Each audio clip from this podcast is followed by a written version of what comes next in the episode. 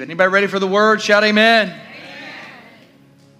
Since you've been seated for a while, would you stand back up now? And uh, if you have a Bible, you can turn to Hebrews chapter 10 for the reading of God's word and for prayer. Is that okay with everybody? Everybody love the word of God?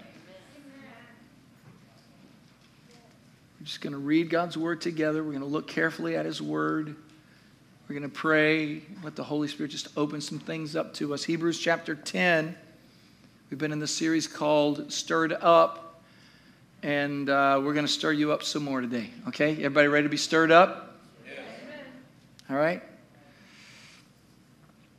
Beginning in verse 5. Therefore, read with me. Therefore, when Christ came into the world, he said, Sacrifice and offering you did not desire, but a body you prepared for me. With burnt offerings and sin offerings you were not pleased. Then I said, here I am. It is written about me in the scroll. I have come to do your will, O God. Read that last line again. I have come to do your will, O God. Would you say that? Are you servants of the Lord Jesus? Say it out loud to the Lord. I have come to do your will, O God. You good with that? You good? I have come to do your will, O God. Verse 19, continuing in verse 19. Therefore, brothers, since we have confidence to enter the most holy place by the blood of Jesus, by a new and living way opened for us through the curtain that is his body. And since we have a great priest over the house of God, keep reading, come on. Let us draw near to God with a sincere heart in full assurance of faith, having our hearts sprinkled to cleanse us from a guilty conscience, and having our bodies washed with pure water. Let us hold unswervingly to the hope we profess, for he who promised is faithful. And let us consider how we may spur one another on toward love and good deeds. Let us not give up meeting together, as some are in the habit of doing, but let us encourage one another, and all the more as you see the day approaching. Say that last line as you see the day approaching. I was looking at that version as and all the more, so much more. How would you translate that? All the more and increasing with more fervency, with more urgency as you see the day approaching. Anybody excited about the day? Anybody excited about the day? I preached about this a little while about the day of the Lord. Father, here we are in your presence and, and your word is sacred. Thank you, Lord, that you have given us your word to study, to read. Thank you, Lord, that you put your word in our hearts. Thank you. And now, Lord, as we break this bread, I pray that you would multiply it and you would feed this crowd in this room, online. I pray that you would feed us and allow our lives to be changed. Holy Spirit, come. We can't do this without you. Holy Spirit, come. Anoint this servant, Lord. Anoint me, I pray. Use me for your purpose today. And Lord, let our lives be transformed by your word. We are hungry. Shout it. We are hungry, Lord.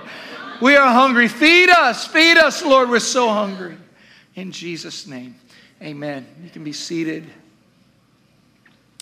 Let us consider one another in order to stir up love and good works.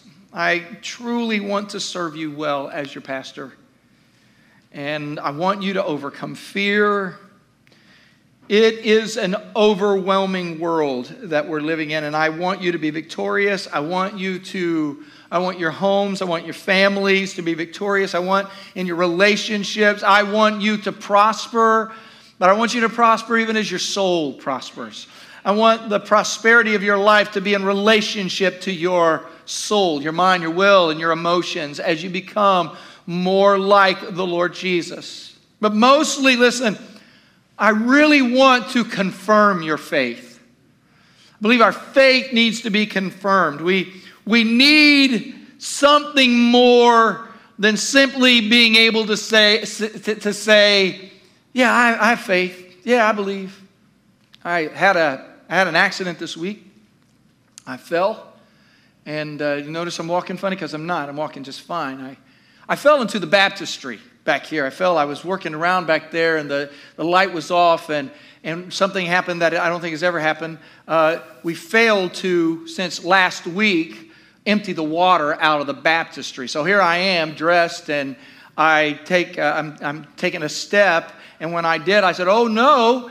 And I moved back, both feet slipped, and I went down past my knees into the baptistry. And some of you say, well, that's really weird. Like, sometimes I wonder whether or not some people got baptized or they just fell into the baptistry. I mean, it just seemed to be the thing. You tripped and fell, somebody pushed you, said, You got to get baptized. You got to get baptized. Okay, I'll go get baptized. That, I don't see that in the Word of God. I mean, it's more like in the Word of God, it's more like, uh, uh, is that, can I be baptized? Is there anything that would cause me not to be baptized? What is it going to take for me, John the Baptist? What's it going to take? Repent, repent, repent. You know, uh, believe on the Lord Jesus Christ and be saved. Be baptized in the name of the Father and the Son and the Holy Spirit. Yes, I get to be baptized. Somehow in our culture, it's like, oops. And then I say, yeah, are you saying, well, I was baptized? That's not what I asked.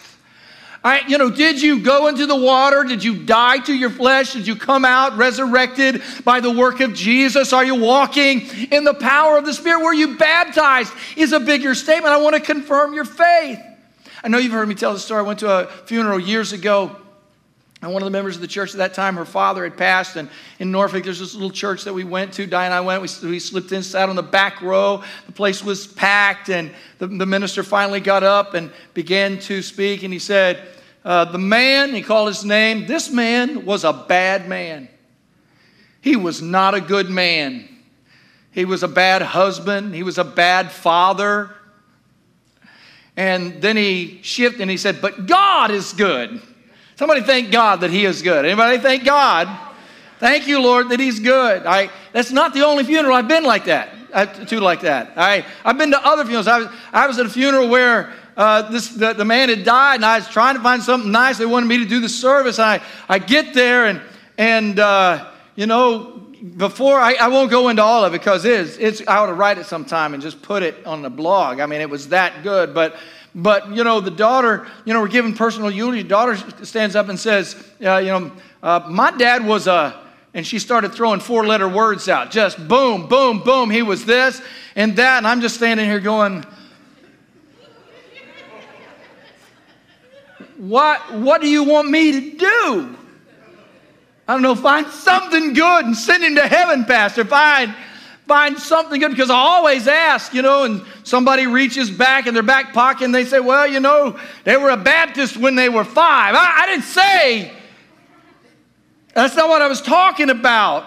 What, what are you supposed to do with this sort of thing? You know, it's like, I, I want, I just want to make sure I can find a pastor who can get me to heaven. You know, maybe we ought to go back to indulgences. Can you pay me enough to get your loved one into heaven? I don't think I have that, I don't think there's that much money in the world because Jesus is the one that paid the price. James chapter 2 and verse 18 reads this way Someone will say, You have faith and I have works. you have faith and I have works. And then James goes on and says, Show me your faith without your works, and I will show you my faith by my works. You believe that there is one God. I love the sarcasm here. You do well. Even the demons believe and tremble. It's almost like saying this at least the demons tremble.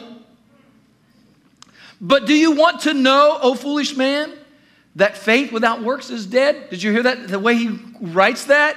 He says, Do you even want to know? Are you even interested in this fact that faith without works is dead. It's dead faith. Dead faith accomplishes nothing. So, do you even, does anybody want to know this? Anybody want to know? Somebody shout, I want to know. Shout it. Okay, you don't, I mean, it, I believe it. Come on, I want to know. I need to know this. And James goes on and he explains this by speaking of Abraham and he speaks of, of Rahab. You know these individuals like Abraham who uh, uh, was the beginning of the father of Israel, Abraham, who left his father's house at the word of God. He left his father's house, and when he went, when he came, uh, he, when he left his father's house, he brought Sarah. Uh, he was promised to be a great nation of Sarah. Sarah laughed when she heard the words because the message was that you will have a child. And Sarah was already beyond the age of childbearing. Anybody know what I'm talking about? I mean, there are some women that say, if the doctor said, I think you're pregnant, they say, No, I'm not. Because I'm at this point. She was well beyond the age of childbearing. And he took her by faith and acted upon the word of God. Amen. Then Rahab. Rahab was called the harlot in James. She was a harlot, and she uh, obeyed God, and by faith, she acted and took care of people. She took care of the spies uh, when they came to, to Jericho. She protected them and, and she made sure they got out safely and eventually she will be uh, blessed because she believed and trusted God, and she's not going to be destroyed with Jericho. She'll become a great part of the nation of Israel. I, I'm saying this because this has been a, a doctrinal dilemma. It seems that the most popular doctrine of the day is faith without transformation. It's the most popular doctrine of our nation right now. Faith without change, faith without works, faith without transformation. But, but here's something that we truly believe. How many believe the day of the Lord is approaching? Anybody believe that? The day of the Lord is approaching. Somebody smile at me and say that. The day of the Lord. Come on, anybody? I, I know I can't see for your face mask, some of you, but the day of the Lord is approaching. He's coming. And as we look at what's going on in the world, we need to be careful regarding this. That's that Hebrews 10 24. Let us consider how we may spur, how we stir up one another towards love and good deeds and, and, and not give up meeting together. Some are in the habit of doing, but let us encourage one another. We need to get together and encourage one another to do things, to love one another, and do good things. And all the more as you see the day approaching. Now, we need to be careful that our thoughts are not twisted when I say this. Because when I say that, and I say the, the day of the Lord, some of us are just thinking about the wars and the rumors of wars and the blatantly sinful world. Yeah, things are getting bad. And then we say the day of the Lord is approaching, but that's not the way we say it. We say that we say things are getting bad, but the day of the Lord is approaching. The day of the Lord is coming. Yeah. I don't know if you hear what I'm talking about. The day of the Lord is a reason. Here's what the scripture is teaching us the day of the Lord is a reason for preparation and celebration. Preparation and celebration. You see, Jesus is excited about returning. Yes, he's excited about coming. You think Jesus, I don't want to go there. No, Jesus is excited about his day and what this day is speaking of. And, and he's excited because it's not, you say, well, the day of the Lord is the day of judgment. The day of the Lord is a day of wedding. The day of the Lord is a wedding day. My wife and I were married 14,269 days ago. 14,269 days seems like yesterday, and it sometimes seems like 14,269 days. She says,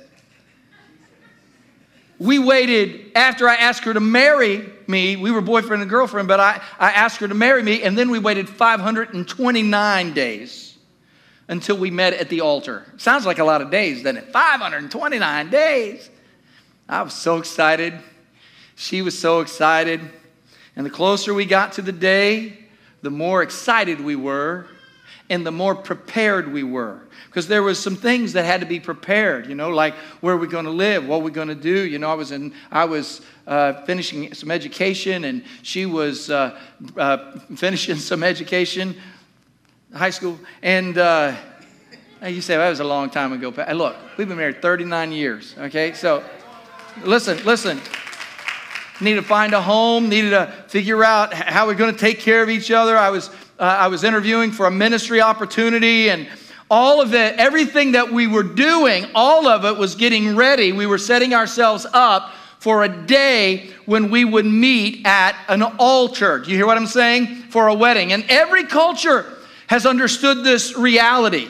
Because if you look at Scripture, the day of the Lord, if you look down through the Word of God, the, when we talk about the day of the Lord, it has always been about a covenant that is going to be consummated where we come together with the Lord. It's John 14. Let not your hearts be troubled. You believe in God, believe also in me. It's wedding. It's wedding. Uh, in my father's house are many mansions. You're worried about where we live? I'm going to my father's house, preparing a place. I'm going to come and get you so that where I am there, you can be also. That's, that's what I'm doing. I'm coming back because we're going to the wedding. Ephesians 5 25, husbands Love your wives as Christ loved the church and gave himself up for her, that he might sanctify her, having cleansed her by the washing of water with the word, so that he might present the church to himself in splendor without spot or wrinkle or any such thing, that she might be holy and without blemish. You see this? So, husbands, love your wives, okay? But then he gives this example and reminds us about the day of the Lord that everything that Jesus did was so that we could live righteous righteously and we could live obediently and we could, am I still getting amens? We could allow the Holy Spirit to live inside of us. Or Revelation, uh, excuse me, uh, uh Revelation chapter 19. Let us rejoice and exult and give him the glory, for the marriage of the Lamb has come, and his bride has made herself ready. It was granted her to clothe herself with fine linen, bright and pure, for the fine linen is the righteous deeds of the saints. Did you hear that? Did you hear that? So, who made the bride ready? The bride has made herself ready. Anybody read this before? What a beautiful idea. Anybody excited about the marriage supper of the lamb? Anybody excited about that? Anybody excited about the wedding when finally Jesus comes and he takes us away and we get to be with him? Aren't you excited about that? Are you ready? Are you ready? No, are you ready? Are you ready? Are you getting ready? Are you saved? Are you being saved? Because some of us got saved and we quit. Well, I'm saved. I don't have to do anything. I'm saved by grace through faith in Jesus. You never read the whole scripture. You never completed it. What are you doing? How are you living? Anybody believe a wedding is a holy event? Anybody believe it's supposed to be a holy event? And I know these days we just make it as promiscuous as we possibly can, but a wedding is a holy occasion. But we don't pay attention to that. I mean, our wedding is very Hollywood. It's, it's meet the parents, it's, it's the hangover, it's the bridesmaids, it's American wedding, it's wedding crashers, wedding planner, the wedding singer, or my big fat Greek wedding. It's, it's something like that. I, I'm not saying those aren't funny, but it's not the one that Jesus is coming back for. See, our context, context is skewed. And we don't see marriage as a monumental and holy occasion that we prepare and save ourselves for. I'm not to be, oh, help me, Jesus. I, I'm to, I'm waiting on my groom to come back. The context of a wedding, an ancient Jewish tradition, has some order to it. And so everybody understood this when Jesus was talking about it, because first of all, it began with a marriage contract. Ah, I wish this would have happened. I wish this was still our tradition. When my daughter got married, my son in law would have gave me a bunch of money. It's called a dowry. You say, well, why would they do that? And why would, and some people say, I don't believe in arranging marriages and things. Okay, here's the deal all marriages are arranged. You say, but what if I don't love them? Lots of marriages have happened where people didn't love each other. I'm, I'm getting on some really dangerous turf right here. You will, as you are married, learn to love each other more and more. You believe in arranged marriage? I want God to arrange a marriage between me, the church, and the Lord Jesus. Anybody believe in that? And I believe, honestly, that the Lord gets into some of these details. Anybody believe these? I want to just talk about marriage right now, but uh, the concept of the marriage contract is the dowry is the groom believes that she is worth so much that he blesses the family with a dowry. He says, She is so valuable. I am so grateful. And I'm making this investment in you because I know her coming into my home is going to leave such a vacuum in your house. So out of this contract, I'm going to bless the family. See, you like it now, don't you? Some daddies are saying, wait, uh, my little girl gets married, I'm going to expect a dowry. I don't know if it's going to work for you, but, but literally, it is a redemption. So, so the husband provides redemption to the father of the bride. Anybody see that? The husband gives a redemptive price. How does that work? Well, the father sent his son Jesus that, come on, that the price would be paid for our redemption. So the dowry speaks of a redemptive price. And then the preparation of the bride for the return of the bridegroom. That is the time between when the price has been paid and then the bridegroom goes away. And during that time, the bride is preparing herself, perfecting herself, getting ready to go into this house and do life with this individual who loves her and has paid such a price. And then there's a sound that comes, and the, bride, and the bridegroom comes into the city there's a torch lit parade into the city, and the groom is coming and his friends. That's why we set up weddings with brides, with the bridegroom and the groomsman and the bridesmaid and the, and the bride and the bridesmaids. That's the reason, that's the whole metaphor of it, okay? So here comes the groom and they're shouting and they're celebrating with a shout, with the voice of the archangel, and they come back and they go to the house and the bride has been waiting for the bridegroom to return. She knows he is about to come back and she's celebrating that he's coming coming and she's ready, and the bridesmaids are also ready to go and attend with her. And they leave and they go to the marriage feast. That is, that's the reception concept. The marriage feast lasts for days. It doesn't just last for a day. Remember, the first miracle of the Lord Jesus was at a wedding feast a wedding feast where they had been there and they'd run out of wine. And the Lord said, Let me, or the Mary said, Boy, I, son, I need you to go over there and do a miracle. It was his first miracle, it was his wedding. And guess what? He's going to do another miracle at another wedding. So, in saying all of this, understand first, the church is the bride of Christ. We are the bride of Jesus. And what are we doing right now on the planet? We're preparing ourselves purifying ourselves, making ourselves beautiful for the day that He comes to take us home. But also, Jesus is excited because he's coming back and he's receiving a spotless bride. Those who are the redeemed of the Lord, who are daily making themselves ready. So I want you to be cautious with some of your terminology on occasion. I, you know, because we just have this feeling that, you know, I'm saved by grace. Yes, you're saved by grace, but I want you to know that He has called you to prepare yourself for the return of the bridegroom. Anybody still in the room with me? So, this is the message to the church. And the world is watching. The, the, message to the church we need to be dressed and ready for the return of the Lord. Somebody shout it dressed and ready and be dressed and ready. Revelation 19 7. Let us rejoice and be glad and give him glory, for the wedding of the Lamb has come, and his bride has made herself ready. It was granted her to clothe herself with fine linen, bright and pure. For the fine linen, you want to read that?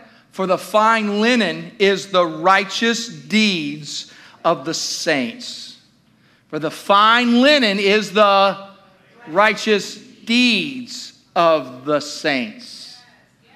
The evidence that we are the church is our readiness. Hello? This isn't intended to frighten you. It, it, it's really just a, a point that the bride of Christ, the church, will be ready. You know, the average cost of a wedding dress today is $1,600. The average cost for a wedding dress is $1,600. We paid $99 for Diana's. 1981. Still got it, all right? 99 bucks. I don't know, I don't know if it's inflation or what. That's amazing for a dress that you're only going to wear one time, though, isn't it? Couldn't you borrow one or something? But the context of a wedding dress is to cause the bride to rep- be represented as the bride of Christ. The, the wedding dress, the purpose of it is to celebrate the purity of the bride. Can I get an amen from someone? The idea behind that white gown, the thought of beauty I mean, wow, that's a beautiful bride. The reason that the bride is beautiful is because she has been purified and she has made herself ready. Purity, purity and readiness speaks of a life that is focused fully on the Lord as our bridegroom that is returning, fully on his word, fully on his promise. The, the bride realizes that Jesus has fully paid the redemption by his precious blood, and that the bride has truly accepted the proposal of the bridegroom. So, if you believe in your heart the message of the bridegroom and accept him as the Lord of your life, you will be saved, but he will come then and take you at, to the Father's house. Anybody want to go to the Father's house one day? And are you ready? I'm thankful for the work of Christ.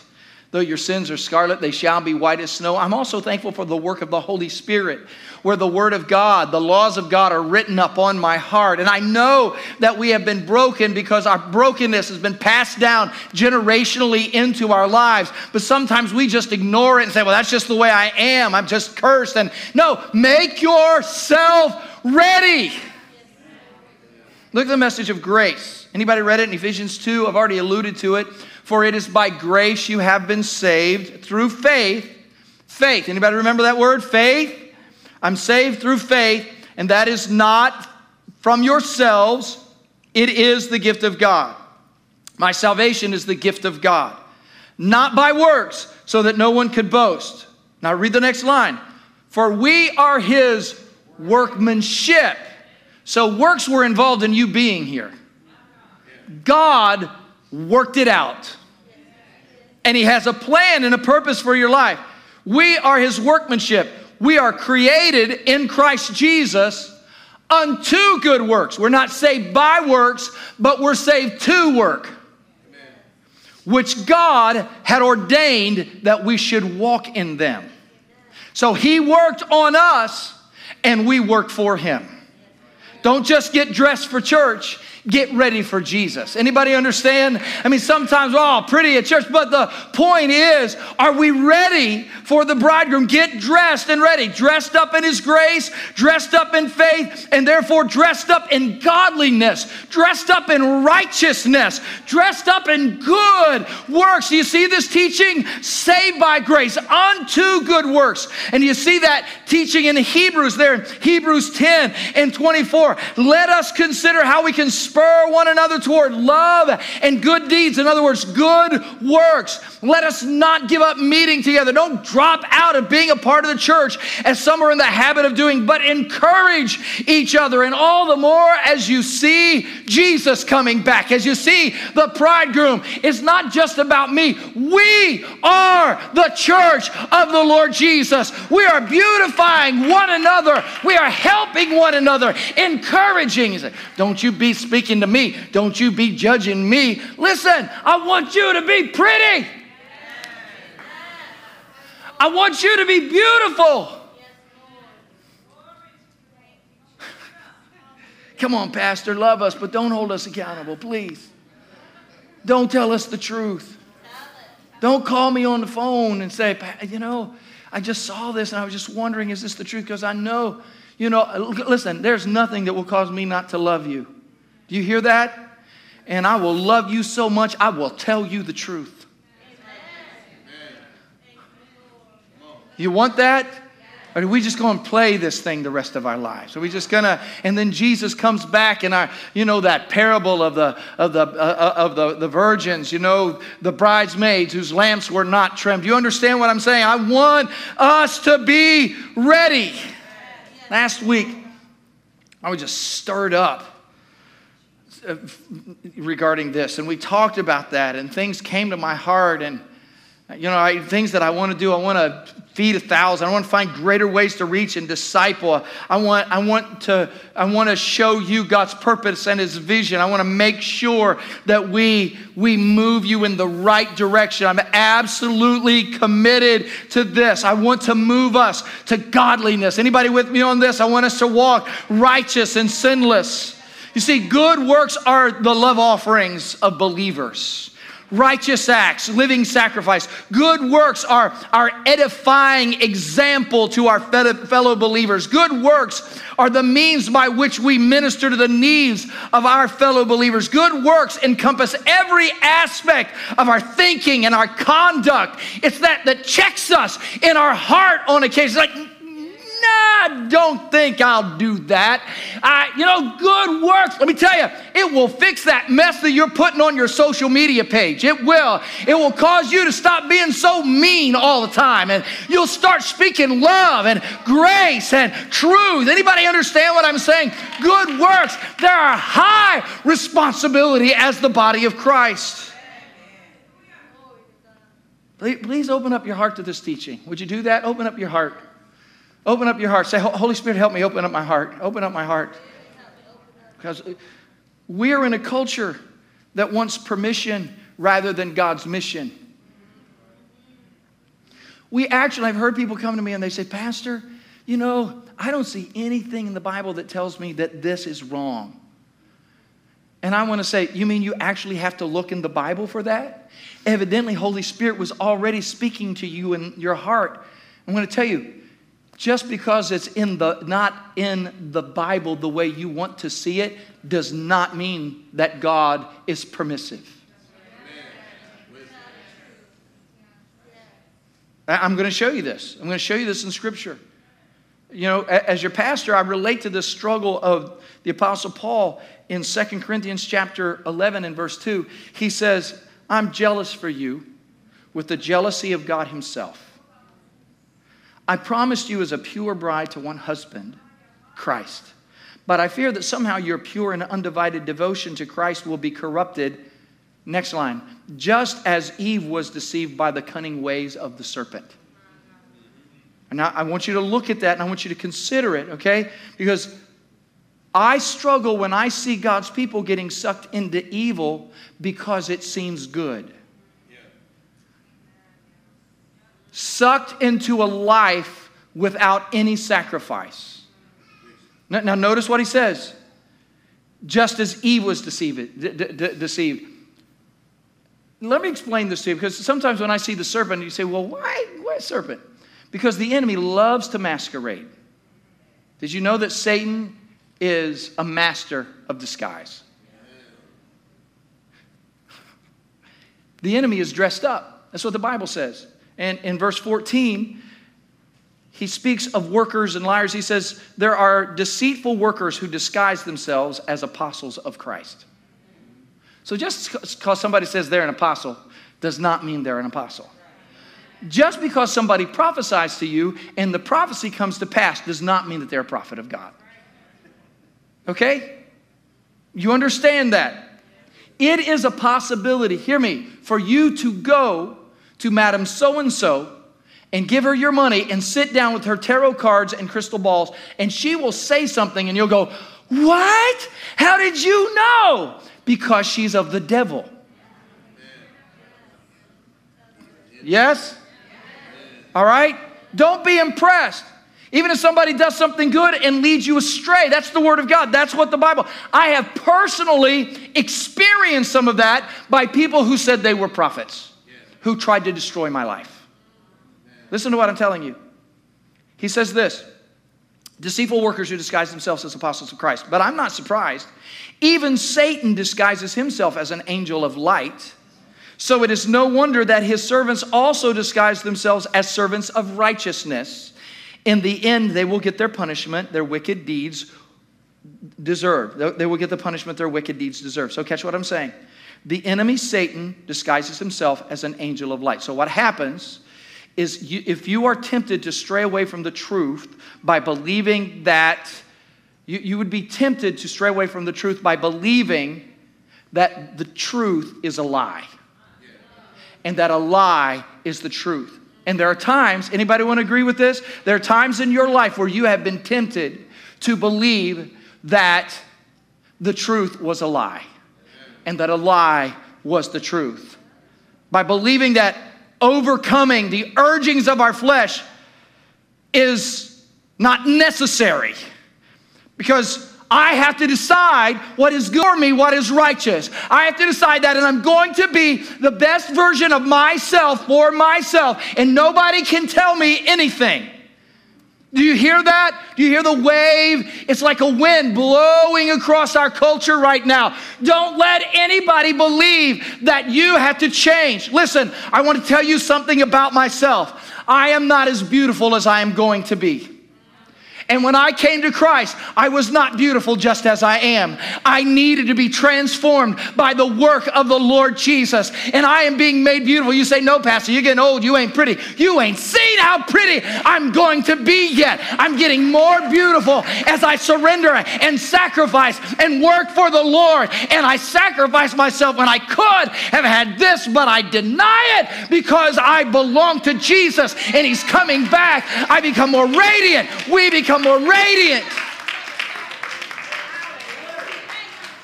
Looking good, Pastor. You ain't seen nothing yet.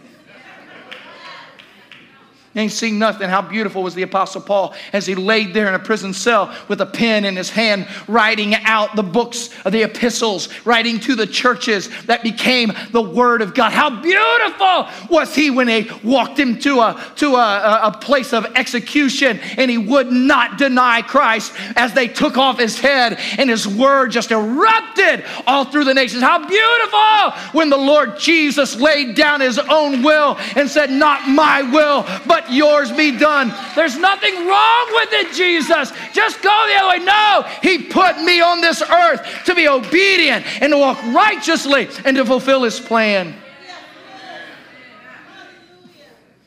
This is evident in the preachers and leaders of our country who should follow the truth, but in the name of pleasing people,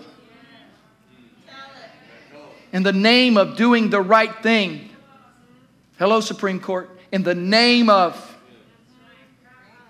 I'll preach. I'm sorry. No, I'm not apologizing. I'm just, I'm just getting prettier as I preach right now. So, in the name of doing the right thing, being acceptable to everyone, they listen to that which seems right to a man. And we just get sucked into it. We just get sucked in sucked into it. How many? Anybody been there before? Anybody? Anybody get sucked into it? They listen to the enemy and are telling you that the wrong thing is the right thing. And as believers who don't want to offend anyone, we follow them and we teach our children to do the same thing. We teach our children. But again, look at the scripture. This is how it happened. I fear that somehow your pure and undivided devotion to Christ will be corrupted just as Eve was deceived by the cunning ways of the serpent. Now, y'all remember the story, right? I don't have to go back to that story. It's in Genesis chapter 3, verse 6. You remember the story, okay? Now, she ate of what tree?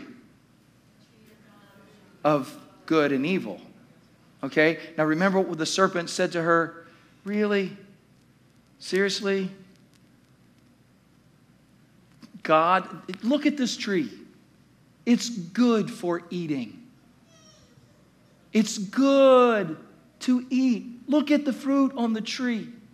You see, evil wasn't, Eve was not looking at the evil side of the tree. She was looking at the good side. It's good and I'm hungry. It fills my stomach.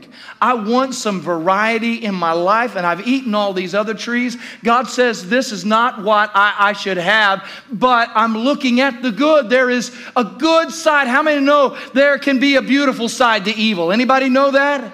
I remember that, uh, reading that book years ago, uh, uh, The Beautiful Side of Evil. I remember reading it because people will get all caught up into things. I mean, how many times have I driven by Edgar Cayce Center when I'm going down by the ocean front and it's this big, nice building and people get together and they talk and all of that? It's because they decorated up to be so beautiful and it might make you feel fulfilled in your life. That's what completes me. What I'm telling you is things that complete you in the flesh do not make you beautiful in the eyes of your groom.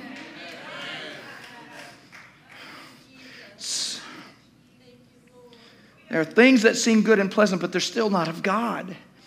It's good to love those who are broken. Anybody do that? We love people who are broken, and we and people who are doing well in life even though they reject God's best. How many, you, how many got some people that you love? You love them dearly. I'm not going to stop loving you. But, but listen, don't take the bait. Don't take the bait. Don't take it. Don't take it. What seems good and right has been disguised by the angel of light as good. You're, you think you're doing good, but it's a lie could take that and apply it to all the social issues of our culture right now. Can I get an amen from somebody? Amen. Apply it to the social issues, things that you are ignoring. I'm not asking you to go to war against broken people. I'm asking you to make sure you don't eat of the same tree that Eve ate of.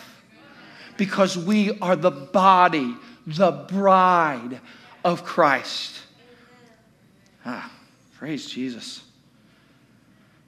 Praise God. We need to dress for success. I got let me let me just let me let me move further. How should we dress ourselves to be beautiful? One, you need to dress yourself in the Word of God. The Word of God. Dress yourself in the Word. Jesus answered this. Read this with me. It is written. Read this with me. Man shall not live on bread alone, but on every word that comes from the mouth of God. All right, who did he say that to? Said it to Satan. And he's quoting, he's quoting uh, the Old Testament. Uh, Man shall not live by bread alone. Now, the setting Jesus has not eaten for 40 days.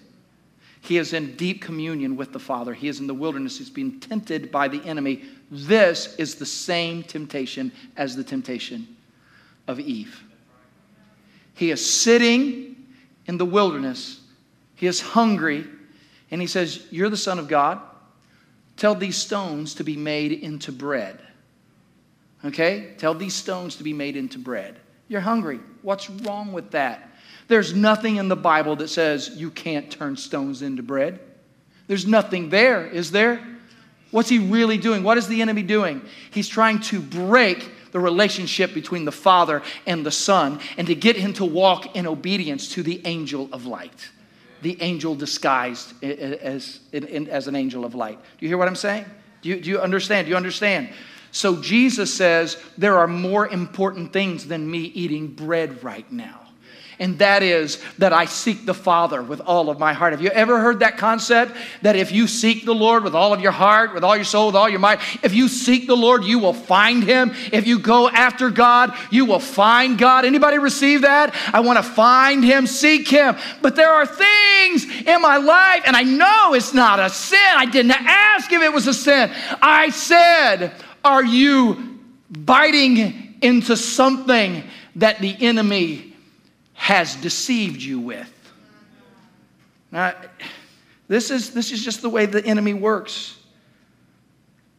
What is it doing to your relationship with the Father? And I know I'm talking about food rather than clo- or clothes, but I, how is it that you can lose your ability to recognize that you are starving to death? You know it's a possibility to not recognize that you need food? And if you don't have a certain amount of food, your body will cannibalize itself. Okay? So some of you are living on John 3:16. It's the only Bible verse you know. Okay? It's not enough. 1 Peter 2 and 2. Just as newborn infants cry out for milk, Christ's spiritual infants long for the pure spiritual milk, the Word of God. Shout it, the Word of God. Okay, is there anybody in this room that has ever had a baby in your house? An infant? Has anybody ever brought a newborn home? Okay, you've done this. Okay.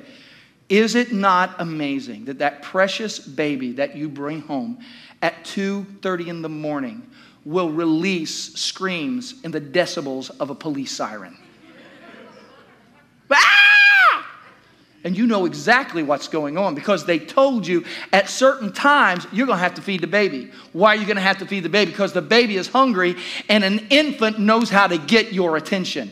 I need pure spiritual milk. That's what I need. I know I look all grown up, but I am growing up, all right? I, I'm growing up, and if I do not receive the Word of God, if I don't receive the Word of God, I will starve. I need it. You say, What are we doing here right now? Pastor, why are you preaching so long? You need the Word of God. You listen to lies and deception all week long. You need the Word of God. Stay online. Listen to what I'm saying. You need the Word. You say, No, what I need is more of this. I know you need what I'm teaching you. You need to take notes. You need to go home and talk about it. You need to pray about it because without it, you will starve and die. This is not a social event. Even though there's some socializing going on. But here we are getting spiritually close, even though we're socially distant. Jesus. How do you get dressed and ready for the coming of the Lord? I'm going to wrap this up. I'm finishing up. Ephesians chapter 6, verse 10. How many have ever read this scripture before? Finally, be strong in the Lord and in his mighty power. Read it with me. Finally, be strong in the Lord and his mighty power put on the full armor of God. What are you supposed to do with the armor of God? What are you supposed to do? Put on the full armor of God. Why? So that you can take your stand against the devil's schemes. For our struggle is not against flesh and blood, but against the rulers against the authorities, against the powers of this dark world, and against the spiritual forces of evil in the heavenly realms. How many believe the Word of God is true? So, if that is true, what should you do? Put on the armor of God. And when you do, you will be beautiful. You'll be able to compare an, a demon in disguise to the truth. Man. Jesus. So, Pastor, how do I do it? This is, this is too easy. This is I'm more simple than you think. Pastor, put the armor on me. I can't put the armor on you. You're going to have to put it on. Therefore, put on the full armor of God so that when the day of evil comes, you may be able to stand your ground. And after you have done everything, to stand. How? Stand firm then with the belt of truth. Wait, with the breastplate of righteousness? What? Righteousness? Righteous works? The truth, the Word of God? With your feet fitted with the readiness that comes from the gospel of peace? Are you still here? In addition to this, take up the shield of faith. My faith my faith, not dead faith, but living faith, faith that is not without works, faith with works, with which you can extinguish all the flaming arrows. What are the flaming arrows? It's the deception and the lies of the enemy. And then take the helmet. In case you didn't realize that the truth was the Word of God, in case you didn't realize the rest, put the helmet of salvation and the sword of the Spirit, which is the Word of God. Jesus. You better stand up so I can finish. And make sure you have your communion ready. So I'm going to give you some challenges today, all right? Some things I want you to do. They're going to sound like good works. How many believe faith is practical? Anybody believe that? Some people think faith is just a mist that is around us. No. Faith is practical. It is practical. Let me ask you what's going on in your righteous life? What's going on? What's happening? Here's some things I want to call you to. I want you to read the Word of God this week, the whole Bible. Okay, you might not be able to read the whole Bible, but I want you to read it. I don't want you to read it in verses, I want you to read it in chapters. Okay? Amen. I want you to read the Bible in chapters. You should finish one of the 66 books this week if you read the Word of God. Is that okay? Anybody with me? Pastor, you're sounding legalistic. I rebuke that in the name of Jesus because that is a deception of the enemy. I want you to read. What, what are you going to do? Read the Word of God. I want you to study the Word of God. As you're reading, underline things I don't understand what that means, and then go find out. Okay? And I want you to pray three times a day. Three times. And I'm not saying, hey, God, I'm going to work. See you when I get home. That's not what I'm talking about. I'm saying, find a place where you can sit down and get alone with God three times a day. Three times a day. Go to your bed, kneel down, go to your backyard, go to the park, whatever you got to do, but find three, three times. Your car might be a really good place, okay? Three times. You might need to make one of those times like a family gathering. And then you hold each other accountable. How's your prayer life going? Three times. Somebody say three times. Man, I don't think, Pastor, now you're just giving us orders and stuff. Isn't the devil deceptive? I'm about to get you armed in the armor of the Lord, and all you have is an argument about why you can't. Your kids are going to have to study at home for school, and they're going to look at you and say, I just don't want to do this right now. You're going to say, This is important. You got to do it. You're just legalistic, mom. Come on. The living Word of God and three times a day, and then I want you to live out good works. I want you to find things to do for the Lord.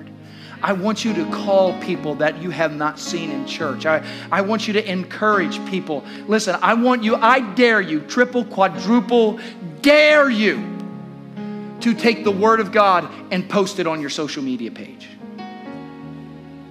What? There's too many other things more important. You've been listening to the devil. I want you to live out your good works. I want you to give to somebody that's in need. I want you to serve somebody that is in need. I want you to live out your faith. I want you to pray for somebody you don't want to pray for. I want you to pray. I want you to forgive somebody on purpose and make a point of it.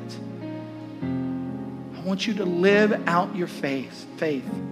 I want you to stop sin. I want you to stop greed. I want you to stop arguing. I want you to stop fussing. I want you to stop constantly being in one another's face. I want you to expect blessing. I want you to listen to the Lord regarding your struggles. I want you to get His direction. I want you to overcome your fear by the power of the Holy Spirit. I can tell you not to be afraid, and I can pray for you, but I cannot dress you. You're going to have to dress yourself. I want you to get ready for the return of the Lord Jesus. I'm getting you ready. You see, Pastor, what are you doing? I'm getting you ready for the supper. We're going to receive communion right now, okay? And when you open up your com- communion and get it in your hands, I want you to know that it is representative of the Lord Jesus. But also, the early church would say it is also representative of the wedding supper of the Lamb. When one day, listen, one day I'm going to sit down. Remember what Jesus said to his disciples? He said, I'm not going to eat this with you again until I eat eat with you in the Holy of Holies, in the heavens, until I come and take you back to be with me. I'm not going to do this again. Listen, you've got the bread, you've got the cup. Anybody excited about the return of the Lord? Anybody excited? Hey, the bridegroom's coming. The day of the Lord is at hand. The bridegroom. Hallelujah! Come on, take the bread. Get the bread in your hand. Get the cup in your hand. I am a partaker of the body of Christ. I reject sin. I'm ready to follow Christ. Anybody with me? I, I have no bitterness. I, I refuse bitterness. I forgive those who have hurt me. You ready? I am a part of Christ, and Christ is a part of me. We are the body of Christ. The body of Christ. Receive the bread, the body of Christ. The cup. What is the cup? What is the cup? What is the cup? The blood of who? Blood of Christ, the blood of the Lamb, the blood of the new covenant. Jesus said, My blood poured out for you. I am a recipient of the blood of Christ. How can I receive this and this and then walk in the ways of deceit? I choose the bridegroom. You choose the bridegroom, receive the cup. Jesus, Jesus, Jesus, Jesus, I thank you. I thank you, Lord Jesus. Come on, let's give praise to the Lord. Let's praise Him.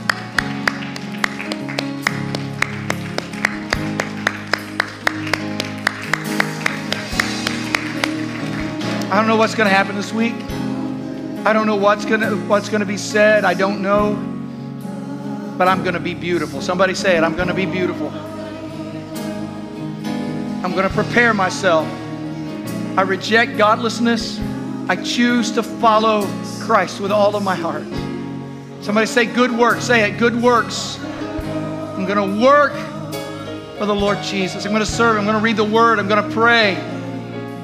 You receive that?